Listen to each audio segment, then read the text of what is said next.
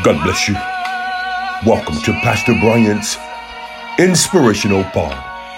The word of the Lord shares with us in Esther chapter 4, verse 14. For if thou altogether hold thy peace at this time, then shall their enlargement and deliverance arise to the Jews from another place. But thou and thy father's house shall be destroyed. And who knoweth whether thou art come to the kingdom for such a time as this? What a powerful passage of scripture. Talk about perfect timing. Look, God has perfectly timed us to be here for such a time as this, that we might go out and continue to share the saving grace of Jesus Christ.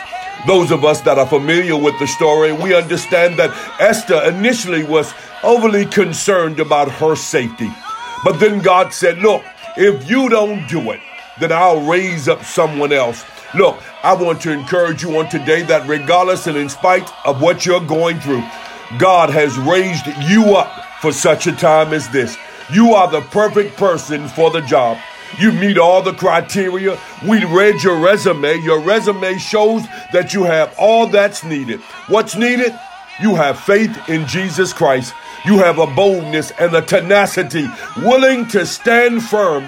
For Paul declares, I'm not ashamed of the gospel of Jesus Christ. Look, I want to encourage you on today that regardless and in spite of what you're going through, God's going to enlarge and set folks free through what He has deposited into you. Look, God bless you. You be encouraged on today.